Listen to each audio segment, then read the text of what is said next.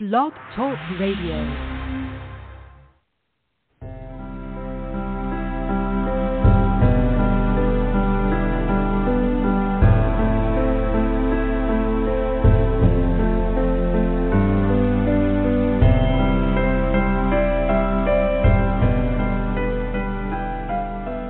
Welcome to Night Light. Step away from the mainstream and gather around as we enlighten the world and our realities and travel this cosmic journey we call life. Join us as we share with you and provide that beacon that can guide us all to a better way. Explore with us as we examine a metaphysical montage of spiritual insights, covering everything from the mundane to the magical, U F Os to unicorns, and everything in between. This is a time of awakening, of sharing and evolving, of spreading our wings and soaring on the cosmic breath of creation.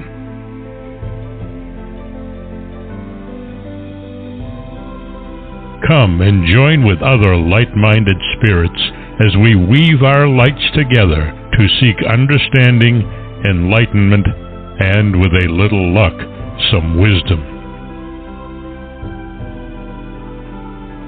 This is Night Light, a reminder that you are never alone.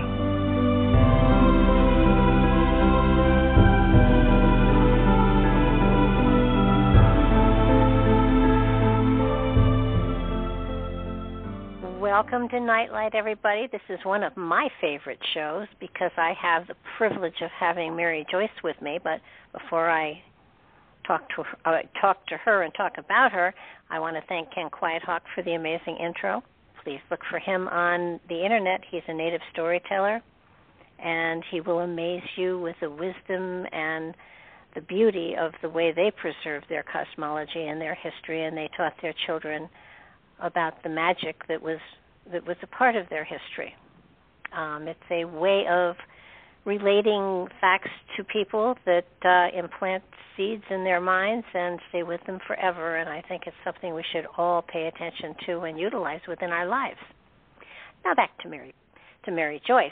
She is the editor of one of the most amazing websites out there. I encourage all of you to seek it out, look at it, wait till the show's over.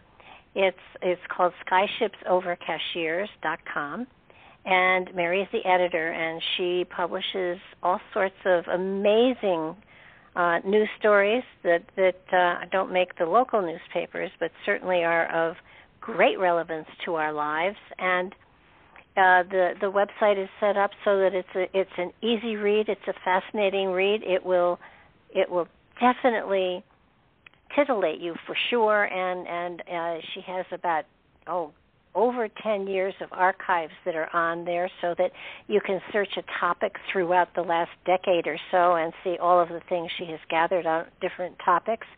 And she is the consummate reporter. She doesn't put stuff up unless she's confirmed it, which makes the material even more exciting.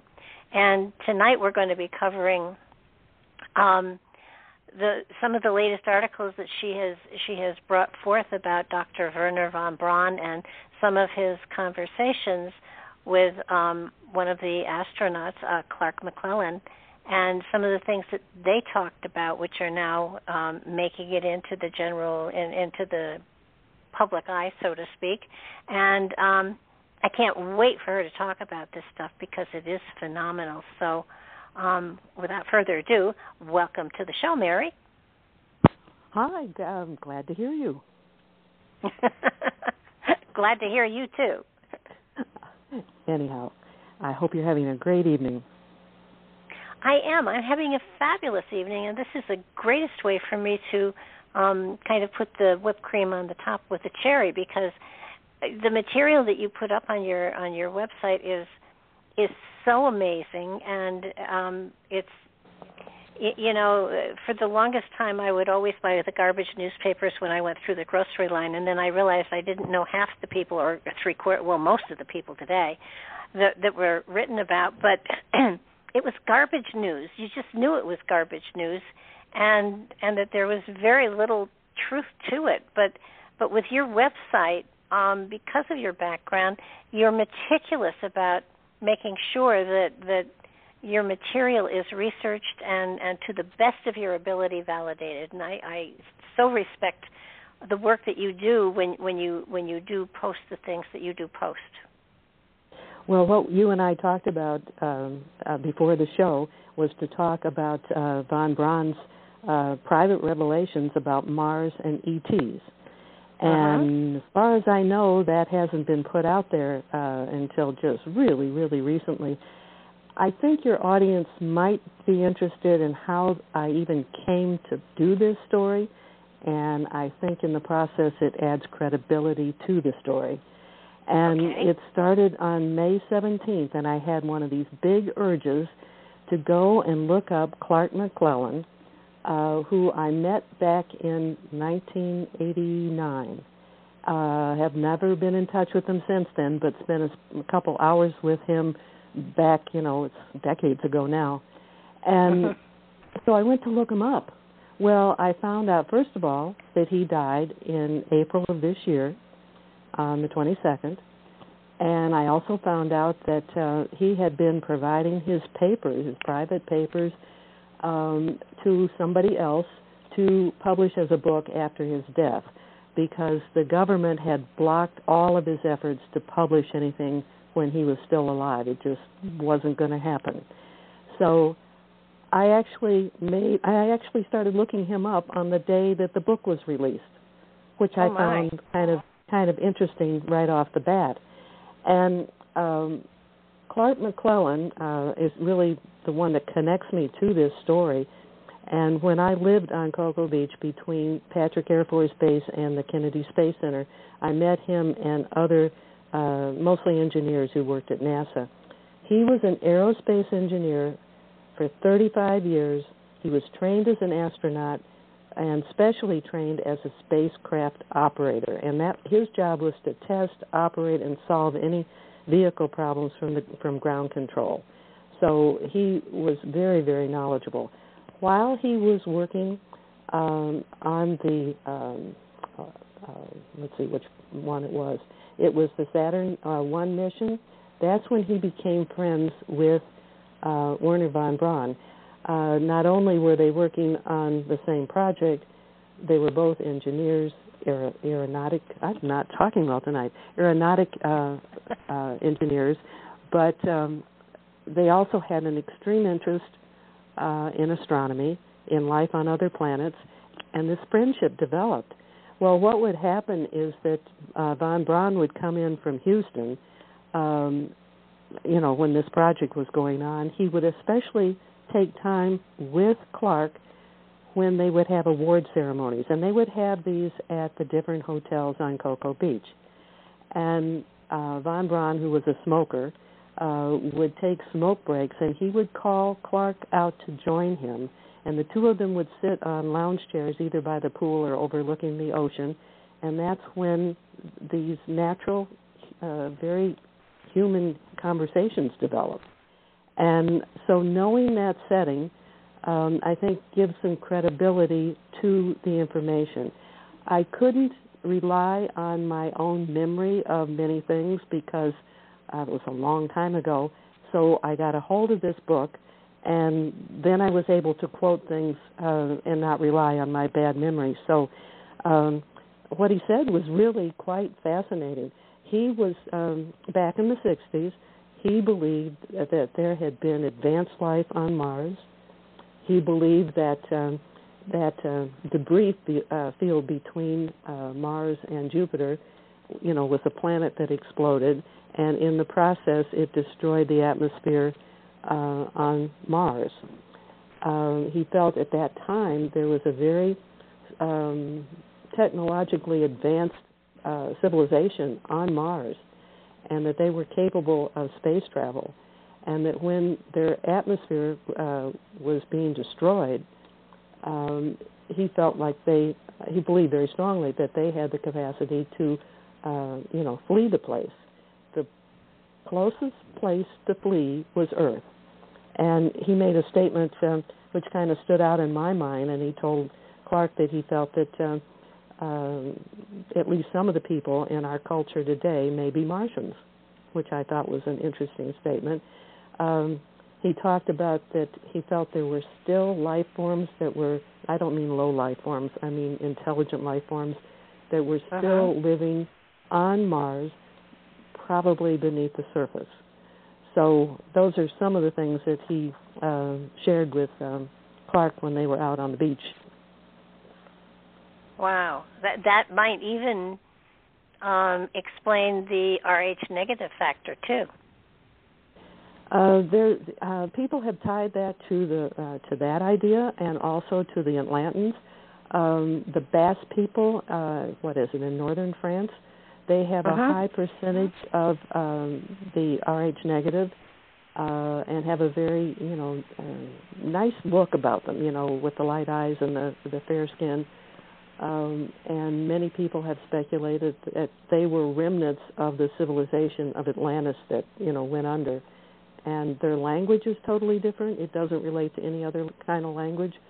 Um, and there's a number of reasons that they think there might be that, you know, distant past Uh, D N A connection.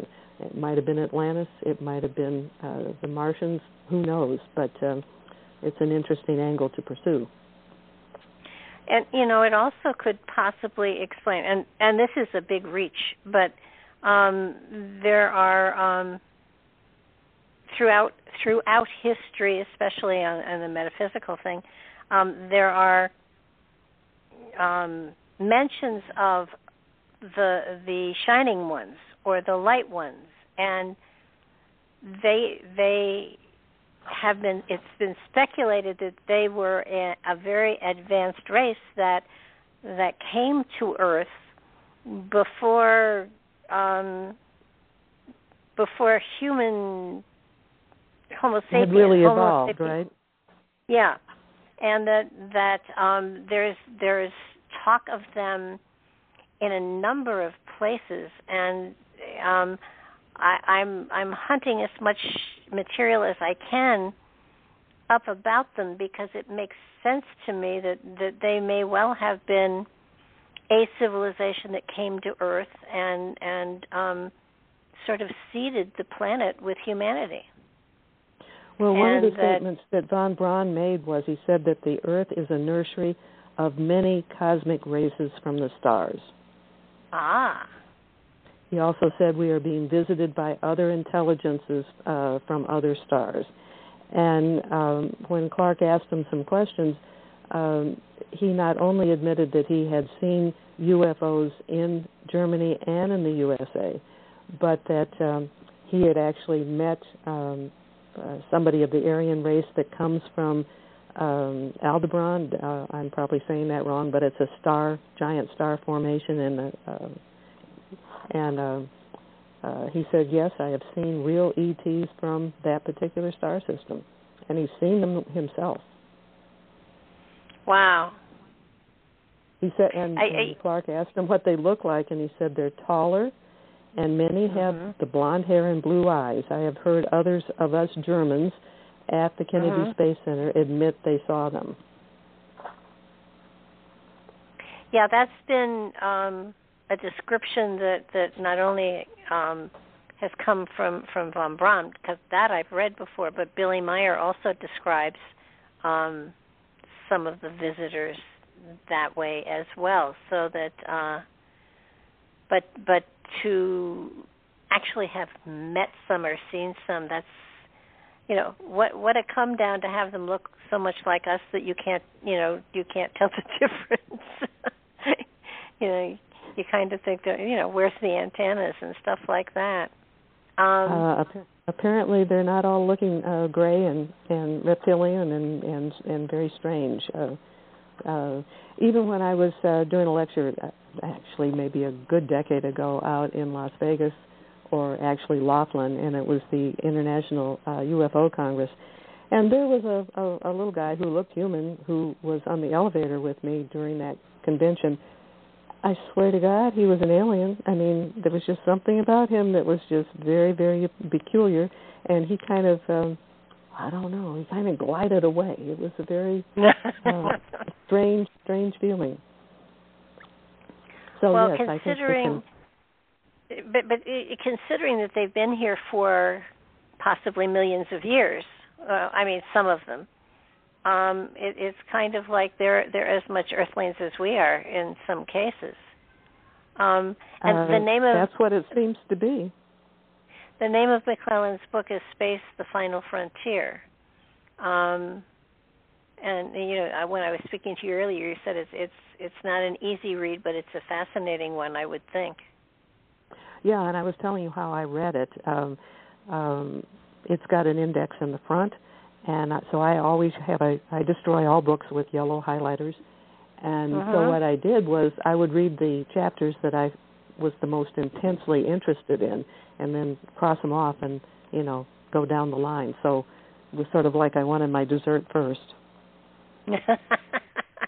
Well, yeah, I would too. I would I would pick the, the elements that, you know, really kind of, um, uh, you know, uh, appealed to to to me and and, and uh, kind of enticed me into this one I have to read. One of the other ones that one of the other articles you've got up that, that you know goes into you know or, or comes close to being connected to this book was the fact that the Challenger was sabotaged.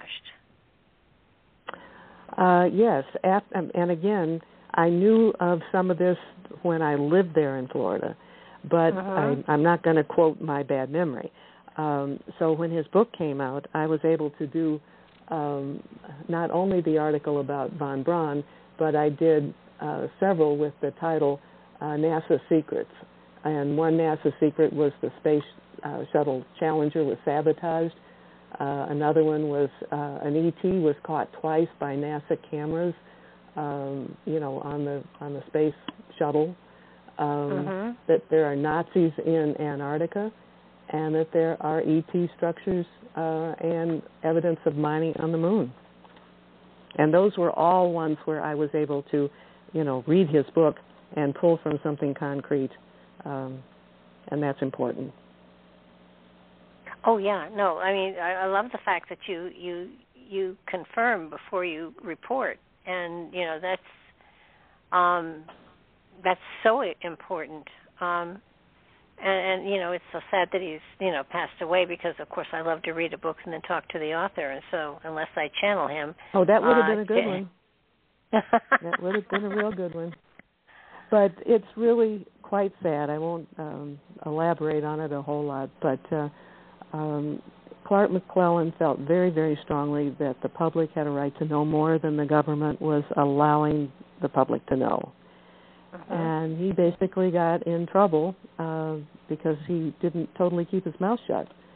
And even though he'd been there for thirty-five years and had key positions, um, they they got rid of him. And uh, after thirty-five years, not only did he lose his job, uh, he lost all of his benefits, and they kept blackballing him so that he couldn't get other jobs. Um, they interfered so he couldn't publish his information. And so in many ways he uh, really suffered um, in the later years of his life. Well, you know, it's it's the uh, government supposedly, and, and, and I say this, you know, with a smirk on my face, releasing, you know, all their information on U F Os, and you just know that they're not. I mean, the reality is a U F O is an unidentified flying object, yes. There are lots of them out there, but, but they could be ours or Russia's or Japan's or China's or or Korea's or, you know, they they could be Mexican. They could be, I mean, it, it, a U F O doesn't necessarily say there are little green men inside ready to invade the planet.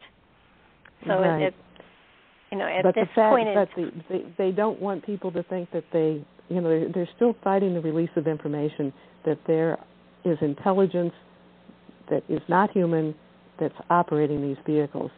And some exactly. of the most convincing evidence that I've found, for example, uh, there is um, um, a SOHO satellite, there's two of them actually, that monitor the sun and take a picture every fifteen minutes, and there's one on each uh-huh. side of the sun.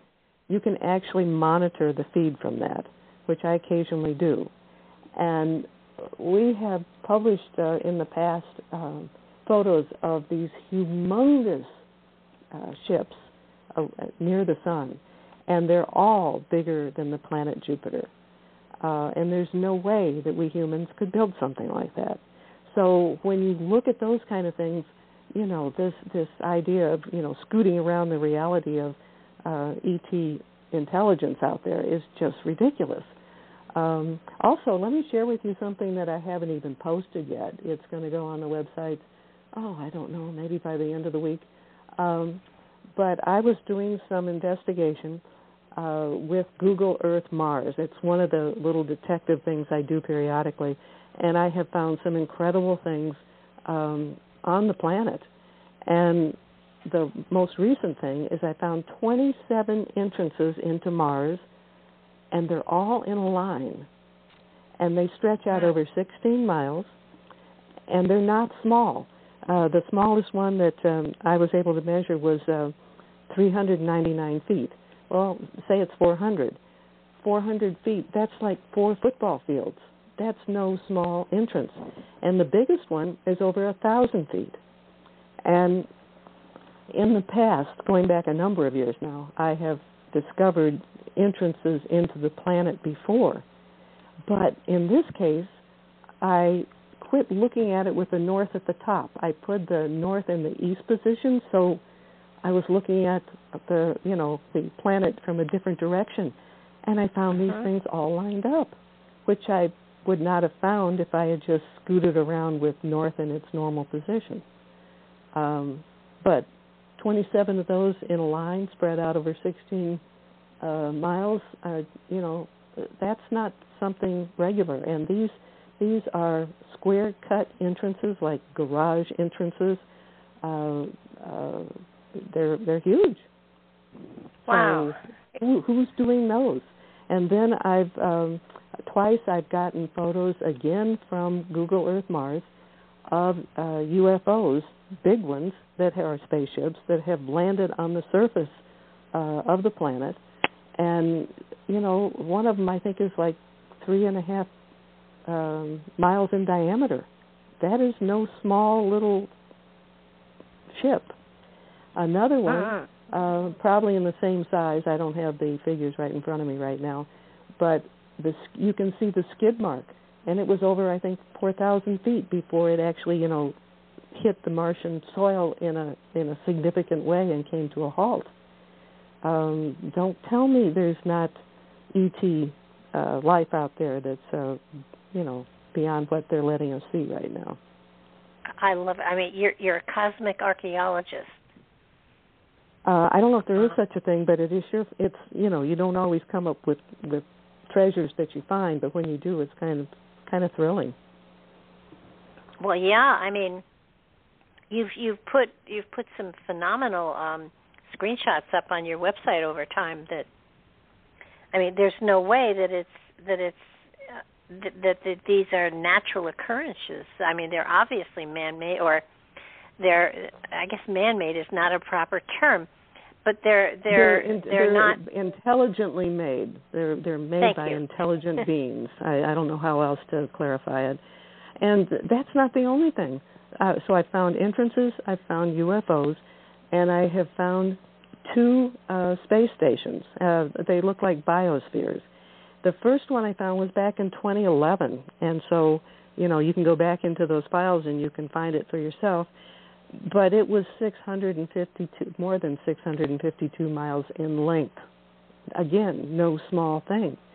Uh, then five years later, in twenty sixteen, I found a larger one at the South Pole, and this was over seven thousand feet in length. Again, no small thing. And uh, I tied it together with um, uh, some research that was done by uh, a concept artist, and uh, his name is Brian B.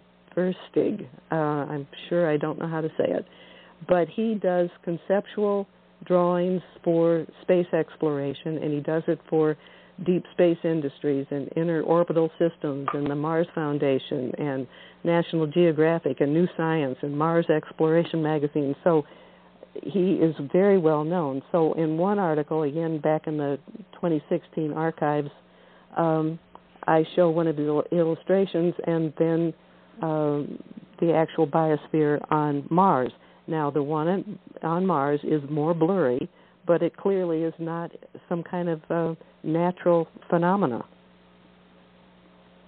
Wow. I, you know, I would be so shocked if you didn't send a whole bunch of people to Google Earth for the Moon and Mars, because um, I, I know that, that, that you know, th- this is, you know, first of all, our government can't, can't um, airbrush all of this out.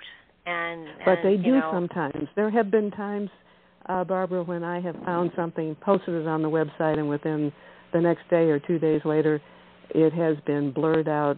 Uh, news strips have been put in there, and they've done uh, things to, you know, make it unfindable. And um, that indicates to me that whatever I have shown is a very active place. Well, yeah, and and even. Even the Antarctic, um, I mean, that's something that, I, I mean, we had Operation High Jump with Admiral Berg, and, you know, they, they've all, they've kind of let it all go. Now there are there are all sorts of um, exploration teams in, in the Arctic, in the Antarctic, but they they have been told not to fly over certain places and things like that, which leads one to believe that there's something they're trying to hide there, of course. And now, one of the I've used the same, you know, Google detective tool in Antarctica, and that's a really good example of where they have blurred things out almost instantly. I found two very large entrances into Antarctica, and Uh, the largest one, where you could fly a major jet into with, you know, fifty feet on each side of the wingtips, um, uh-huh. It's like somebody spilled India ink on it uh, the, the following day that I had it posted. So if anybody starts becoming a, a Google Earth detective and you see something interesting, take a screenshot. And every keyboard, uh, as far as I know, has something that says print screen. And just hit that and put it in your files and save it, just in case it's one of those things that um, will, will disappear. And to be helpful to people, uh, almost always, sometimes I can't do it, but almost always I have the coordinates for what I have found. So you can yeah. copy it and put it right into the search bar for Google Earth Mars or Google Earth, and uh, it'll take you right to the spot that I'm talking about. And I do that because we have so many blankety-blank blank people who get a kick out of photoshopping stuff that isn't real. And so when you find real things, you have to bend over backwards to, like, prove that it's real. Uh-huh. Well, it it it is fascinating to me. I, I especially with those large ships, those I, I guess mothership is the best term I can use, the, the, the huge ones around the moon. I've always thought that those large ships, and the smaller ones, but, but you know, the bigger ones more importantly, I do believe that, that in some way they, they gather energy or fuel from, from being that close to the sun. I, I don't think they're there to improve their tans. I think that there's I a totally reason... I totally agree with you. We've got one photo where there is a round U F O, like with an umbilical cord, that connects to the sun. It stayed there for, I don't know, a considerable length of time before it disconnected. And that would certainly support what you're saying. Yeah, I mean, you know, I go back to Star Trek, and I'm not sure what they used for fuel, but um, but I, I true, there, there over the last thirty or forty years, there have, there have been every now and then, you know, the pictures of these large objects really close to the sun, obviously not burning up.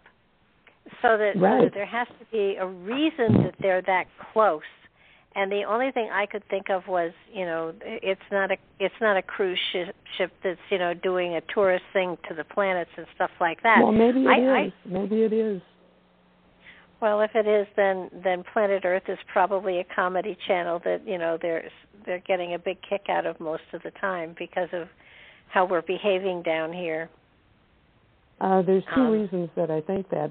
Part of it is um, There was a man in the Netherlands who got in touch with me back in twenty thirteen and twenty fourteen, and then it's like he just disappeared. But he would take these um, original NASA satellite photos that had captured these large ob- objects around the sun, and then he had the ability to use his computer skills to get rid of the debris and the interference and enlarge oh. these images. Incredible detail. And if people want to take a look at some of his stuff, uh, go to our Global Links section. In fact, most of what we're talking about is in Global Links. and, and open up the twenty thirteen archives, scroll way down to the to the bottom, and then start scrolling back up, because uh-huh. the way the, the um, sections work, you know, you build on top of what you've already put in there. So the beginning uh-huh. of twenty thirteen is at the bottom. Gotcha. Well, you know, when you stop and think about it, um, solar panels gather energy to create electricity. So being that close to the sun and yet not there, solar flares probably put out high-intensity energy.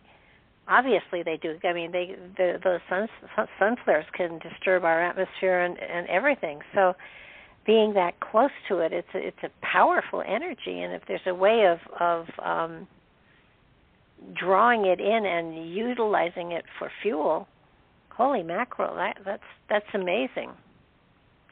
But uh, uh, makes you wonder how they do it. But uh, yeah, it's it, you're right. Well, and, and, and almost can... go ahead. Almost almost every every uh, you know, there there are suns all over the place, so that hopping around the the galaxy, w- there would be no limit to fuel. So that it wouldn't be something you had to store. It, it could be something that you, you know, could could regenerate whenever you had to, which would be so um, cool. You know, going back to the idea of uh, cruise ships going through the universe, uh, uh-huh. there is a man who you may be familiar with. His name is Charles Hall. And when he was in the military, he was um, uh, a weatherman, and a weatherman that went out and set up the balloons and, you know, made sure everything was all right. He was uh, near Area fifty-one. And nobody wanted the job that he had, not because the weather job was bad, but these people that would get sent out there, they would freak out. And he was the only one that didn't totally freak out and run away. And there yeah. were what he called the tall, white E Ts that um, uh, had a uh, under had a base there, that the government knew about, the government allowed, and he talked about these ships would come in and stay for X amount of time and then take off, and he made it sound like it was a bus, you know, that just pulled into Earth, you know, and brought tourists. And he he was very brave, as I said, because the other officers ran away, um, and he just overcame his fear. It wasn't that he wasn't fearful. And what eventually happened was uh, some of the tall white E Ts, especially the women, would like to get dressed up and try to pass as humans, and they would go into Las Vegas, which, you know, is a goofy town to start with, so if people see yeah. strange people, they're not going to get all bent out of shape like they might right. if you landed in the middle of Saint Louis. And uh, uh, it was like a challenge for them to um, kind of, I don't know, pass the sniff test, I guess. Blend in, yeah. I remember so, this story. This this was a great story. I remember this. I can't remember where it was, you know, time-wise on your on your website, but I do remember it, and it was fascinating. Long time ago, because yeah. I can't remember all the details. Yeah, I, I remember that they uh, they didn't want him getting near the kids, that they, they they took the kids out to play, but they were very protective of them. Right. They and, had these um, wand, I'll call it a magic wand, and if uh, they felt like they were being threatened, uh, they could zap you with it. And they actually yeah. were afraid of humans because we have a whole lot more body strength than they have, because they are kind of frail-looking, tall, white E Ts. Um, yeah. So our, we, I guess it was... to them, we must have been like confronting a gorilla in the forest or in the jungle. Uh-huh. And, uh, yeah, they were very careful that their children weren't messed with. But and, they also and brought when, the children to observe him. Oh, yeah, like that a was zoo. Like a, yeah, well, I don't know if it was quite like that, but it was a, a form of entertainment that they could bring the kids out and, and watch him do his work or whatever he did. And the women loved the catalogs. Yes, yes. Very good. Good memory. I'm not sure I would have brought that up on my own. Well, I happen to be a catalog freak, too. So, you know, it was like, of course they like the catalogs. But um, but and, but the Army did supply them with catalogs for clothing and stuff so that... Mm-hmm. so that um, yeah, there was a cooperative you know, arrangement with the with the Tall Whites. Now, what they what the uh, part of the military was doing that he would not have known about, I have no idea. But, uh, you know, they would bring their, uh, park their ships, um, let's say in a garage in a mountain, and then the side of the mountain would close up and it looked like nothing was there. Huh. I, so, yeah, I, you think know, there's I, cru- I think there's cruise ships going around the universe, and every once in a while they make stops here at Earth. Well, I wish they'd tell us about things like the Nazca lines and stuff like that, because that, that still remains, you know, an amazing mystery to me. Um, it's it's not galactic graffiti, I'm sure, but um, there's something else there, and I don't know what it is. I know there's metal under what, what one would consider the runways and stuff, but um, They, they they sliced the top of a mountain off to create that space. Yeah, that was quite impressive. It really is. Yeah, not not an easy feat, you know. It it, it and and there's no piles of rubble, so that they not only sliced it off, but they dis- disposed of the material. Right, and so how did they do that? I don't know. You just, whoops, excuse me, I just dropped my phone. Um, um, well, that's okay. Another thing I wanted to tell you um, that we had posted, again, uh, based on information from Clark's book, uh, was he was friends with um, uh, David Scott, who was uh, one of the crew members of the Apollo fifteen. And mm-hmm. they were buddies. And so he talked to uh, Clark, and he told him that... Uh, They had seen whitish metallic objects flying overhead when they were, you know, headed toward moon, the moon, and he described them as, quote, they were very fast critters, and that sounds like a legitimate uh, quote, to, you know, say the least. Um, oh, yeah. He also saw structures off in the distance, um, and he said they were like glass or crystalline. Um, uh-huh. He talked about finding tracks for some kind of a vehicle. And nobody, uh, neither from our country or Russia or Japan or anybody else who might have advanced technology, uh, had been up there with a vehicle of any kind, and yet there were these tracks. And when they followed the tracks, there was there were signs that there was a mining operation going on. So I thought, though, oh, and another thing, this shows you how they keep clamping down on these people that have so much information. Um, mm-hmm. Uh, David Scott had taken uh, fifteen photos uh, when he was when seeing all this, and they took them away from him. And he want he you know he took them. He really wanted to see them again, or you know have them again. And so they yeah. let him see one, just one of those fifteen photos, and it had already been um, the structures had already been erased, photoshopped. Yeah. Mm-hmm. Yep. I, it does. It does make you wonder. I mean, because because of the internet, because of the way information gets out there today, um, keeping this stuff under wraps is stupid because it is out there. Um, the other one of the things I'd love to see is the contract with the aliens that Eisenhower signed. Yeah, that would be interesting to read, wouldn't it? Well, and it, it, it makes, and, and you know, when I when I heard about that, I thought, how stupid is that? It's like it's like it's like we made contracts with the Indians, which we had no intention of keeping. Why would an alien race make a contract with a primitive world like this and and and expect that you know we would respect it? I mean, it's it's ridiculous. If they if they wanted to test people, they you know they could just go ahead and test it. We couldn't stop them. That's so. Correct. So it and apparently, what, what I understand is the E T. Now we're talking Grays now.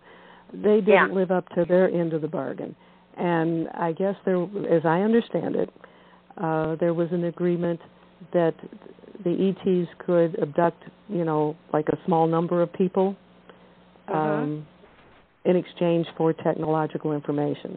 Well, they they didn't stay within the limits. I mean, the abduction stories are, you know, quite phenomenal. Um, and what is interesting, that I, I talked to one gal um, myself a bunch of years ago, and we did we did do a story on her, and she was abducted, uh, the traditional story that you hear, but she saw uh, U S military soldiers there also. So, what's going on? Well, it, and if that's the case, then you know. If if there were soldiers there, there are soldiers or, or you know, at Area fifty-one. Uh, my friend, uh, my good friend Jeannie, who was the co-host for me originally way back, her father was one of the guards at Area fifty-one. And um, he never said anything to any of his family. He would just That's smile typical. and wait. And, you know, it's it's kind of like... I mean, it's it's a terrible, cold thing to say, but yeah, on his deathbed, you know, couldn't he have whispered, you know, yes, there were aliens there, or something, right. you know? Some some of the people do. Some of the people do. When they finally get to the point where they realize, uh, you know, they're on the way out, uh, some of them have come clean. I just, but think of the burden you, that these, these people have carried with them for usually decades. Right. And and what what I mean, if there were no conspiracy theorists out there, or if there was no other information out there, keeping a secret a secret, you know, okay, I got that. But because the information is so much a part of our everyday life, that they're, I mean, all they have is their own personal experience. They don't have anything that they can prove their stories to. So, so why? Why hold them to that kind of a, a secretive thing? I mean, it just doesn't make sense to me. Um, the Rendlesham Forest guy who got the download of the um, binary code that talked of a, a future generation of us, I think by eight hundred years or so, um, why has that been kept under wraps? Why? Why? I, I mean, originally they did a study, and their their conclusion was that the public couldn't take knowledge of the fact that there were well, actually you know, aliens here. I I used to feel very, very strongly that it was, you know, that the public could handle it. But what I've uh-huh. seen in the last four, five, six years, uh, when I see all these people with the QAnon theories, when I see these people and all these conspiracies that they come up with, when I see people scared to death to do this or that, and I see the level of fear in so many people, and I see the level of, I don't know, I, I, I want to say lack of education. I mean basic education, basic curiosity. There's a lot more of that in our world than I ever thought there was. And so maybe we would have a mess on our hands if, if this got revealed too quickly. Maybe there's some truth to that. But they're hiding way too much. And this, I don't know what to say. Well, I mean, okay, so, so we have aliens pouring in over our borders. And, yeah. you know, I mean, we already have aliens. so um, I, the fact that, that, that our government has, has hid from us the fact that they are, if indeed they are, in contact with alien races from from other planetary systems, um, but but but when you when you look at where the information is, even the current government doesn't know about it, and so that makes one wonder who is actually in charge. Right, and there certainly so, are those within our known government who know what we're ta- you and I are now talking about. They absolutely know. but I don't doubt for a minute that there is a level of um, control and power that goes way beyond that. Um, I don't know if I'm ever going to be able to dig up the information that I want, but there is a secret space um, program. And yes, I sure there would is. Like to, I, well, I mean that they somebody has been acknowledging, and I'm going, I need to find out more about that. Well, but Corey Goode was just, part of it. I just can't uh, say that again? Corey Goode was part of it. He was on the twenty and back. Um, uh, Laura Eisenhower was su- supposedly, they tried to draft her into it, and she said no. Have you ever watched the Above Majestic um, YouTube? Um, I don't think so. Check out Above Majestic. I, I think you have to pay four or five dollars or something like that to actually see it. It's two hours of of amazing material, and um, it's it's the kind you can check. Mm. Okay. But, but I think I think we have to get you an interview with Corey Goode, be, because um, have, or or have you interviewed him already? No, I have not. I have not. Um, mainly because it's really hard to um, to make that believable for people. I know, but but today, it's, it's, it, know, it's very very difficult. But um, and probably it, that would be a big reason I haven't tackled that one. Well, yeah, I, I you know you, you have no way of proving it. And. And if you did have a way of proving it, you'd probably disappear. So, yeah, um, I'm not ready for that. No, but but you know, look at all of the things that you're getting little tidbits on. You're getting little tidbits on the the Antarctic stuff. You're getting tidbits on the the, the lunar stuff and, and Mars stuff. And you know, ten years ago, this wouldn't wouldn't have been even something that you would be able to put out there for fear.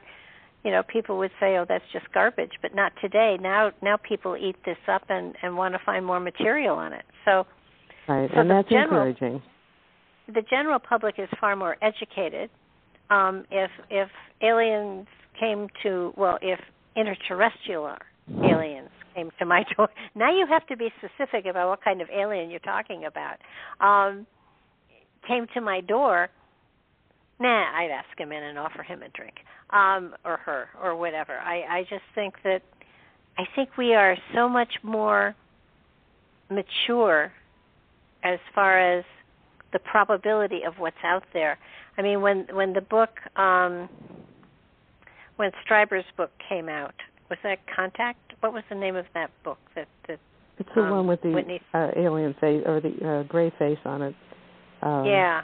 I, I found it very unsettling. I, I, I do remember that. Well, you know, and I have, I hate to say this, and, and, you know, I probably will never get Whit- Whitley Strieber on the show because of it. I think he is an amazingly great science fiction author. And? But I don't buy I don't buy the book at all.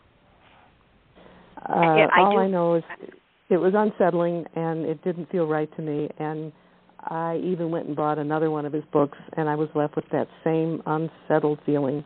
Um So no, I've, I've never done yeah, a, no, never it, done a story on his books. It didn't it didn't ring true to me. That's it how was I like, felt. It was like, you know, he's a great science fiction author, but and I feel the same way about um, Zachariah Sitchin. He's dead, so no chance he'd be on the show anyhow.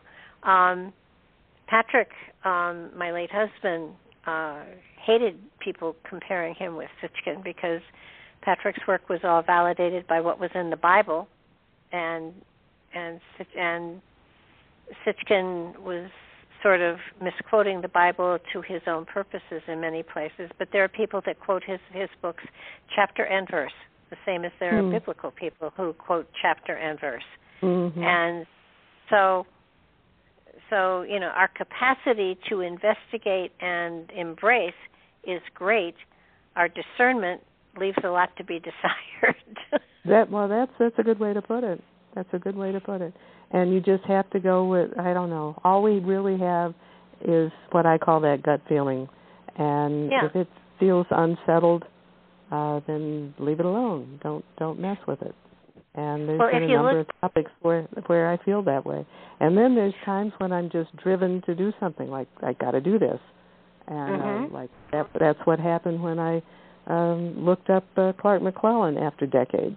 And it was on the day his book was published. I'm going, oh, okay, that's why I was nudged. How synchronistic is that? Yeah, I, I right. Well, and and I, I had such compassion for him when I met him because he was still working for NASA. Uh, I think he, I think his final year was, I think it was ninety-one. I met him in eighty-nine, but they were already, you know, making moves on him. And uh, I saw I saw fear, I saw anger, I saw frustration. Um, I had such compassion for him. And when this uh, book of his came out, um, I decided I would do my part to um, share at least some of his information. Well, I, I think you did a great job. I, I know that it, it's interesting because um, I saw a U F O. It landed on my campus was when I, when I was in college. And the the abuse you take when you admit that you've seen something like that. And, you know, I had no pictures. I have no way to prove it. I saw It would have been terrible then. I don't think it would be terrible now. Oh, no, now it's not. Now it would be, hell, you know, that's really cool. And, you know, what are you having for lunch? Um, but but over the years, now that was in the in the, um, in the sixties. And the the... the mental abuse you get, and people were saying, you know, don't talk about that because people will think you're crazy. And mm-hmm. and it's sort of like, but I know what I saw. I'm not nuts. I know well, what I saw. Well, they deliberately tried to make people feel like they were crazy. Oh, yeah. I mean, that was, a, that was a technique. No doubt about it. And when, when I, you know, interviewed for jobs and stuff like that, and they saw where I went to school, it was like, did you see the U F O? I said, yeah, I was there when that landed. And mm-hmm. I, I wouldn't go further um, because, mm-hmm. you know, you're crazy if you believe in that stuff. And, and mm-hmm. J. Allen Hynek was out there declaring everything was swamp gas. And, and he changed what his I saw, eventually, too, didn't he? Oh, he did, but it was many years later.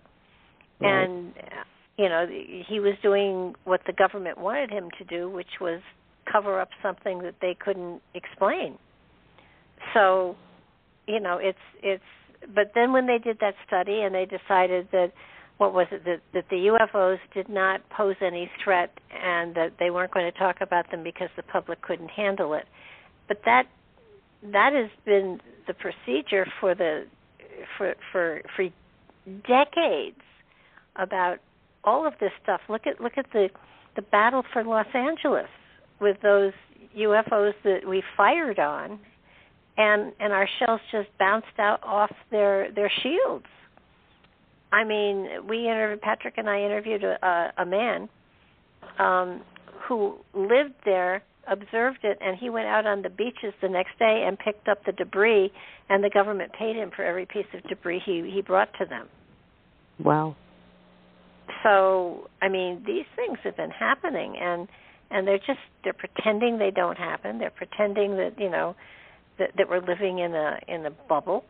And um, so someday this bubble's going to burst and a ton of information is going to be released. I think what the government has released is, is just sheer and utter garbage. It's just, it's baby stuff. That's it's just baby stuff. So. Yeah. I, I mean. Let me throw out it, another it, idea just to get everybody's minds working. Um, okay. I've done an article, read the book uh, by William Tompkins. I won't get into it a whole lot, but he, he was a confidential advisor to von Braun and uh, Dubus, who was the second in command with the rocketry. Okay, so that's the essence of him. Uh-huh. And he, uh, again, in his older years, uh, said that there were uh, Pleiadian E Ts working at NASA and that they uh, were very attractive Um, women that uh, supposedly were hired as secretaries, But they were the ones that were giving them information, and every time they did, it worked. And it was because of them that the space program, after uh, you know Kennedy essentially launched it, that was the reason it uh, grew so rapidly. So I was thinking about that, and then I saw an old rerun of uh, Jeannie, uh, the old T V show. Yeah. Do you remember that? I Dream of Jeannie. That's that's the name of it. And yeah. She was like this magical person working with the people at the Space Center or in the Air Force at that time period. And I'm going, could that have inspired that show? Could somebody have had oh, wow. enough inside information that they could have inspired that show to come in, into existence? Well, how's that for, um, for, for uh, I don't know, fiction, if nothing else? I, I think that, you know, you, you got a point. And I know they showed a picture of um, one of those, uh, of Maria Orsak. Orsash, I, I can't pronounce her last right, name. Right, back in the Hitler days. Mm-hmm. Back in the Hitler days, that she was supplying the, the Nazis with information, and somebody showed Billy Meyer a picture of her, and he and his reaction immediately was, that's Semyasi, that's, that's the alien that I worked with for so many years. And so, very attractive, right? Oh, very attractive, yes. Long blonde hair, very Nordic looking. Mm-hmm. Beautiful woman. Um, yep. Not that we don't have beautiful people on this planet. You know, They're that, hard that, to find down here, though. You know, we seem to have really messed up our D N A. Yeah, that's, that's very true. but, but uh, you know, I hate to think that anybody who's actually, you know, qualifies as quote-unquote beautiful now could possibly be an alien with, with pure, a purer form of D N A than we have today. But, um, yeah, no, I, I think that, that, you know, I, and and it ha, it's going to have to be, it can't be the government releasing information, because I don't think the government has the information. I believe that, that you know, there's got to be a, a, a deep state of some sort that has the information that we're looking for. Um Because, because you know, it would seem to me that I know Kennedy was going to release information, and he was, uh, he died. Um, so was that part of the reason he was he was gotten rid of? I don't know. But it, I don't know either. So but many, many people, many people have said that they think that's the reason he was killed, because he was going to, you know, make this public. Well, and. If I can't remember where I, I read it or saw it or whatever, but I do believe that um, Donald Trump was briefed on the whole um, secret space program, and that's why he formed the space program, so that it would be there and open so it could merge into the program that's already out there and, and fully functional. Yeah, I think the program um, was there long before Donald Trump, and I doubt very oh. much that they shared very much information with him. No, I, I don't think he was given details, but I think he was made aware that there was already a program out there, and so he created um, one in reality, so that so that at some point in time they could merge together. I think um, I, I I read someplace that that he had been briefed to a degree, and um, I think Above Majestic was probably where I where I heard that. That that the presidents now were being briefed, starting with Trump. But I don't know. I, I don't know if Biden has been briefed, and you know, don't get me started there. But um, from what I understand, I think the uh, older George Bush uh, knew a lot. I mean, oh, yeah. he was the one. He was the one that uh, uh, told Jimmy Carter he, he, he didn't he didn't have enough. Um, I don't know. He didn't. He didn't have a right to know. Now that's pretty gutsy. Yeah, it's um, it's it's very much like that the um, Independence Day, where the president is told, "Well, you didn't need to know," and mm-hmm. and um, and one of the other characters said, "Do you really believe there's a five hundred dollar toilet seat?" You know. Interesting. Interesting. So anyhow, let me do a plug again for uh, Clark's book. It's called Space, okay. The Final Frontier, that, that's the big title. And the uh, secondary title is Secrets NASA Doesn't Want You to Know. Space, The Final Frontier, Secrets NASA Doesn't Want You to Know. And I think anybody who's deeply interested in these kind of subjects would find it interesting. Uh, for people who just like casual, easy reading, I don't think it's for them. Uh, not that it's uh-huh. that hard to read, but it gets into a lot of stuff that uh, people may or may not want to know. But there's a lot of good information in, in there for the sincerely curious people. Okay, and your website is sky ships over cashiers dot com. Everybody should now. Everybody should go look at it. Um, I just we're, we're down to the final seconds uh, again, Mary. Thanks so much for sharing all your information with us. It's just always such a pleasure to have you here. Thank you, and I enjoy talking to you. Sorry I trip over my tongue sometimes. Well, you're welcome to my world. Clearly we're not aliens. We're very human. But but I look forward to you coming back again next month and and um, inspiring us and, and tittling us so that we start looking outside of our reality and inside of ourselves. So thanks yeah. again, and uh, we will talk to you next month. You take care. You too. Bye-bye now. And good night, everybody. Check us out on YouTube. And... Uh, let us know you're there by subscribing to our channel and keeping us uh, on our toes and making sure that we are sharing with you um, the best information that we can find out there to keep you curious and informed and entertained and um, challenge you to look a little bit deeper into a lot of things. Good night now.